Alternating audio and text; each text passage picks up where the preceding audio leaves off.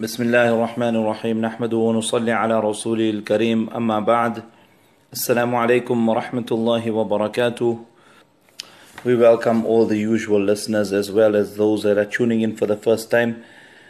And last week we discussed certain aspects of the day of Friday and the khutbah of the Jummah Salah, as well as preparation for the day of Jummah itself and how noble a day this is, how virtuous a day it is that Allah subhanahu wa ta'ala has made it better and higher and greater in virtue than even the days of Eid.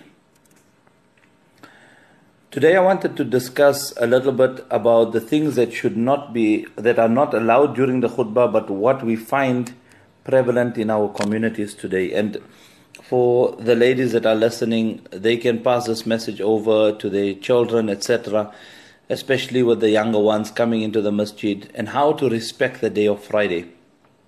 And in particular, the khutbah that takes place uh, on the day of Friday. We know that in the masjid, uh, a different salah is read, as opposed to what we are usually used to every day, the Zohar salah. Ladies at home still read the Zohar salah. However, the men in the masjid, they will have a sermon that will be read out in front of them.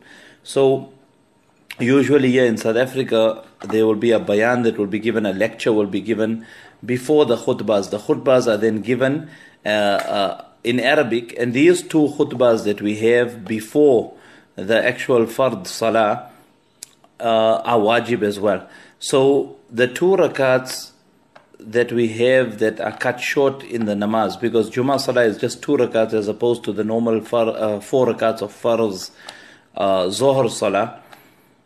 Jummah Salah is just two rakats. So the other two rakats, how do we compensate for that? We compensate via these two sermons, these two khutbahs that take place after the bayan and before the salah. And these are read out in Arabic, as I said. Generally, what we find happening a lot of the time is that while the khutbah is going on, the people are still talking. Now, with regard to talking during the khutbah itself, the ulama mentioned that you cannot talk during the khutbah. A hadith of Rasulullah Pak states that even if a person has to tell another person to be quiet, then too he has spoken too much. And even by telling another person to be quiet, you have spoken too much. So it just goes to show that a person should not talk at all during the khutbah salah. If a person approaches us and speaks to us, etc., we should just remain silent. After that, we can explain to the brother that the reason why I didn't reply to your salam at that time, or I didn't answer your question, uh, or didn't respond to you when you spoke to me, was because it is not permissible to talk during the khutbah. So you are not allowed to talk at all, and a person should listen attentively. And even though the khutbah is in Arabic and majority of us might not understand it, but out of respect for the day of Jum'ah, and the day of Jum'ah in itself is a shi'ar of Islam. It is one of the symbols of Islam. So respect for the symbols of Islam is indeed from the piety of a person's heart. And therefore, we should try and make sure that we do not talk at all during the khutbah.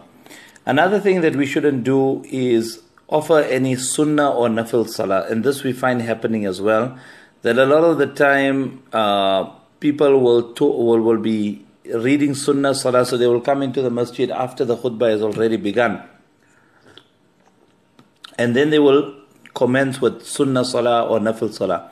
So this also is not allowed. If we come into the masjid and the imam is still giving the bayan, then that's fine we can wait, we can we can read our sunnahs while the bayan is going on. We can read nafil salah while the bayan is going on. That's not a problem. However, we should try and read uh, and listen to the bayan as well. So that's fine during the bayan itself. But once the imam stands up on the mimbar and he now uh, starts the khutbah, which is in Arabic, and this Arabic khutbah and sermon begins. Uh, from that point onwards, a person shouldn't offer any sunnah or nafil salah but rather should listen to the khutbah attentively and thereafter proceed to read the fard of uh, Jumu'ah and those sunnahs that were must out before Jumu'ah may be read after after Jumu'ah that's, that's fine, there isn't any issue there. But during the khutbah, we shouldn't read any sunnah or nafil salah.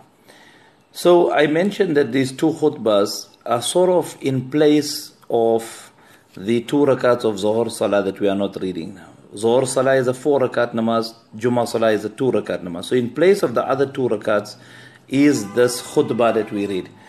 So that is why the khutbah is in place of those two rakats and therefore it is like as if we are in namaz. That's why talking, eating, drinking is not allowed during the khutbah.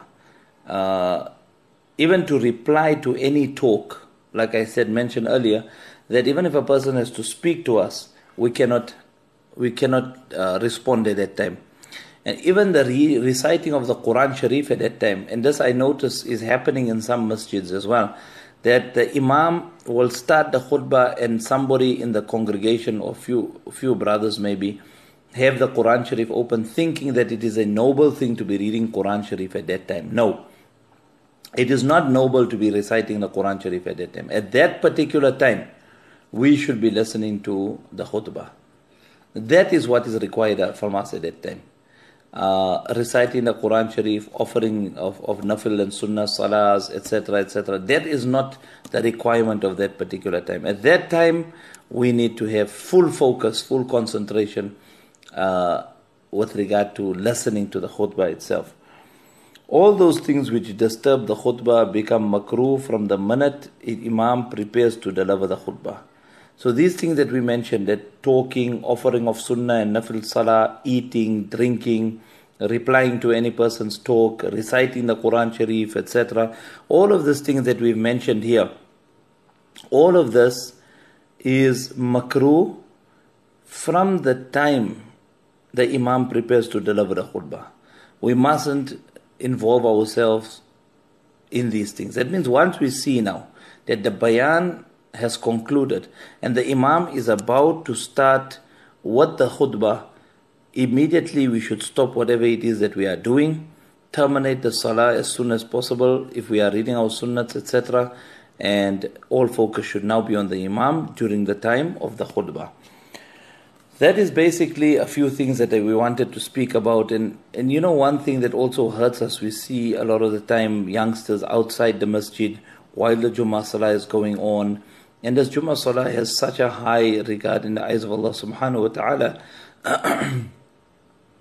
and we find that there are some youngsters also that are, that are sort of like, you know, doping the, the, the Jummah Salah. And we urge all the brothers around the masajid in lands and all other areas as well that if we see that some youngsters are outside the masjid and uh, the khutbah is about to start, let us in a kind manner remind these youngsters of the auspiciousness of the day of Jum'ah and try and give them some targheeb and encouragement to come into the masjid and join the salah.